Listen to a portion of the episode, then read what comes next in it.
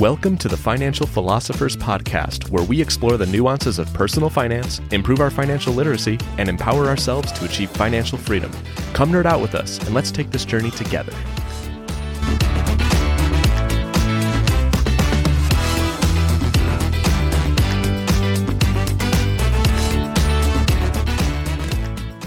Welcome back, everyone, to Another Few Cents, our fun mini episode. Danny, I think you had um, come across a question about precious metals, right? I sure did. Yeah. Uh, this comes from a listener in Virginia. And uh, this listener basically just wanted to know our thoughts on precious metals, uh, gold, silver, platinum, copper, et cetera, whatever you, you know, might be interested in, how it might affect uh, investing or savings, portfolios. And, uh, you know, is it a hedge against anything? And is it worth it to have something of physical value? And mm. uh, basically just hope that we could kind of talk through it and, and get our opinions. Full disclaimer, I do not own any precious metals. Uh, I, I never have. I mean, aside from some actual jewelry, but that's, um, I don't know that I con- consider that as part of my portfolio diversification. But, you know, precious metals, I will admit, I don't have a lot of knowledge in this area. I understand it's a legitimate asset class that some people use it to diversify, but the general consensus I hear from most people, and I would agree with this, is uh, keep it a small percentage. Don't go overboard with uh, loading up, making it a huge part of your portfolio. You know, Danny, is it a hedge against inflation? I suppose. I, I know that it has been in the past. Uh, but I will admit, I don't exactly understand the mechanics perfectly as of why. Um, so I think you could view it as a a potential hedge against inflation. I don't know that I would say it, it simply is, because I don't know that it always does hedge perfectly against inflation. I think there have been times okay. when it perhaps doesn't. Um, I agree with that. Yeah. I mean, have, have you ever owned any gold, silver, or precious metals? I do, actually. Uh, I I have a small amount of gold and a uh, larger amount of silver, but it is a very small amount of our over, overall portfolio. Um, I would say definitely less than one percent oh, yeah. okay. of our total portfolio. Uh, actually, uh, you know, our our uh, total investment, it is high risk, but our total investment in, in crypto is maybe seven to eight times what we have in gold and silver. Gotcha. But uh, I do, I do like it. I find it uh, intriguing. I think that it, it's kind of a cool experience to hold something of value physically, uh, and you, it's something that you can actually look at, examine, feel. I've noticed one thing that's very interesting about, say, silver coins compared to our U S coinage is the way the sound that it makes. It's a very different sound. Hmm. Uh, if you say drop it or if it gets struck. Um, it has like a, a ringing effect that's very interesting, uh, but overall, I do I do like it. Uh, I don't hold a lot of it, mm. but it, I certainly find it uh, interesting and intriguing in some ways. In terms of it uh, being a hedge against inflation, I think that, and again, I am no expert, just as as, as you are not. I think that multiple times over the past you know decades, it has not kept up with inflation. The increase in the value of gold and silver has not matched the rate of inflation and the decrease in the value of the dollar, gotcha. uh, which is kind of an interesting thing. And I don't know if that's something to do with the value of gold or that we've just become that much better at mining it maybe. Mm. And so we have access to more of it perhaps. That's something that I wonder about. Is it a hedge against inflation, or realistically, is it only a hedge against hypothetical hyperinflation? Yeah, I, I, I don't know. And it, that's an interesting point you brought up about perhaps mining capabilities have just gotten better and better. That actually may be true, and perhaps that is a reason why it hasn't kept up uh, against inflation, or uh, maybe the supply has been more in, inflated in terms of like there's been a surge in supply. I don't actually know. I don't. I don't follow it. But I will say too, even if mining capabilities have gotten better, I do admit, right, that in theory it is a finite resource and it is rare, right? It's difficult to find and to mine. Uh, so I think that certainly plays towards it, its favor in terms of um, holding on to some value due to its its rarity and why people consider it precious. And I would interject there and say, with the exception of the last fifty years, historically, it has been used as currency, used as money. Like these in many cases, the standard form of currency and economic exchange throughout the world throughout history. I think that it's only recently that we've kind of moved away from that. Yeah, I don't I don't know when we started moving away from that. I thought it was even further back than fifty years ago. That still seems pretty recent. Uh, I was referring but, to the actual official uh, separation of our it. currency from the gold standard. Oh, I got you. Okay. Yeah, you know, it's I'm intrigued by it too. And, you know, there's this question of, do you hold it physically or do you just buy a fund or an E T F that holds it for you? Uh, I certainly think there are probably pros and cons to each. I'd be curious to know if we did a poll, not that not that we, we should do this.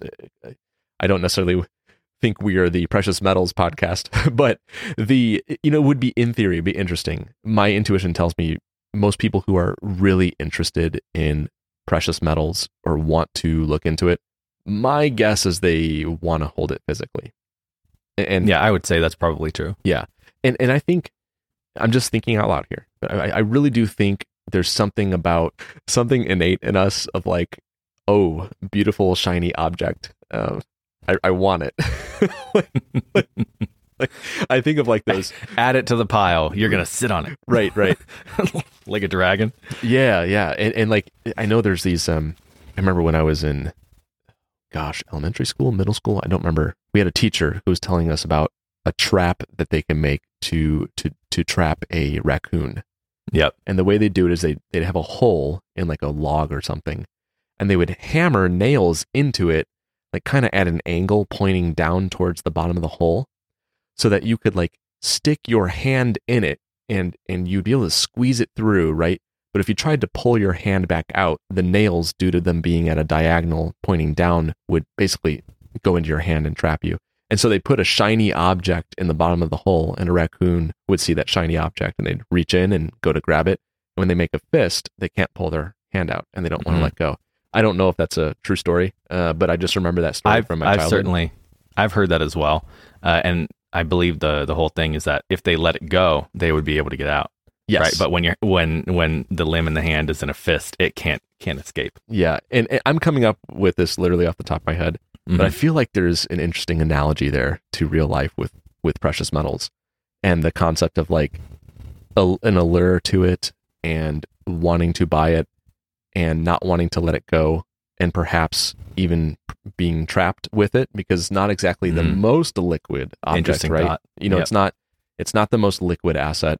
Um, I'm not trying to paint a cautionary tale or anything like that. Uh, it just, you know, I, I think there is an interesting human element at play here. I, I, and I'm not saying it's okay. even the, the driving force behind it, but I, I do think we should be uh, suspicious of our human nature and our biases, right? And sure. and, and ask ourselves uh, how much of my bias and how much of my human nature is is really clouding my judgment regarding buying precious metals. Uh, I'm I'm intrigued by them. I, I wouldn't mind holding a little bit, but I, I love that you have it less than one percent. I mean, and, and again, it's a legitimate asset class, right? It, it it is. People make a lot of money in precious metals, especially if they're in the the trade of buying and selling it, you know, earning something on the spread. But people who are buying and holding it, I think you could definitely make the case. It is another way to diversify your holdings, diversify your assets. But I just wouldn't give too much credence to this idea that it's like the ultimate hedge against inflation or it's going to somehow outperform other asset classes. I really think you have to just take it for what it is. Um, and uh, I, I agree with that. I think that you need to understand and be accepting of the fact that if you are holding this physically, mm-hmm. uh, it is not going to be working for you, right? It is not a method of putting your capital, your money to work, right, to generate additional growth. Um, I think the idea there is, you know, it's, to to hedge in and find a form of safety, right? And uh, but it, it's not something where purchasing, I don't think, just purchasing and holding is going to uh, increase your financial standing. Yeah. You know, the, the other thing I just thought of is it is interesting that there are many uses for gold. And, and two that came to mind were um, semiconductors. A lot of electronics use gold. It's, it's a very good conductor, and it's uh, one of the, the main things that they use in those types of things.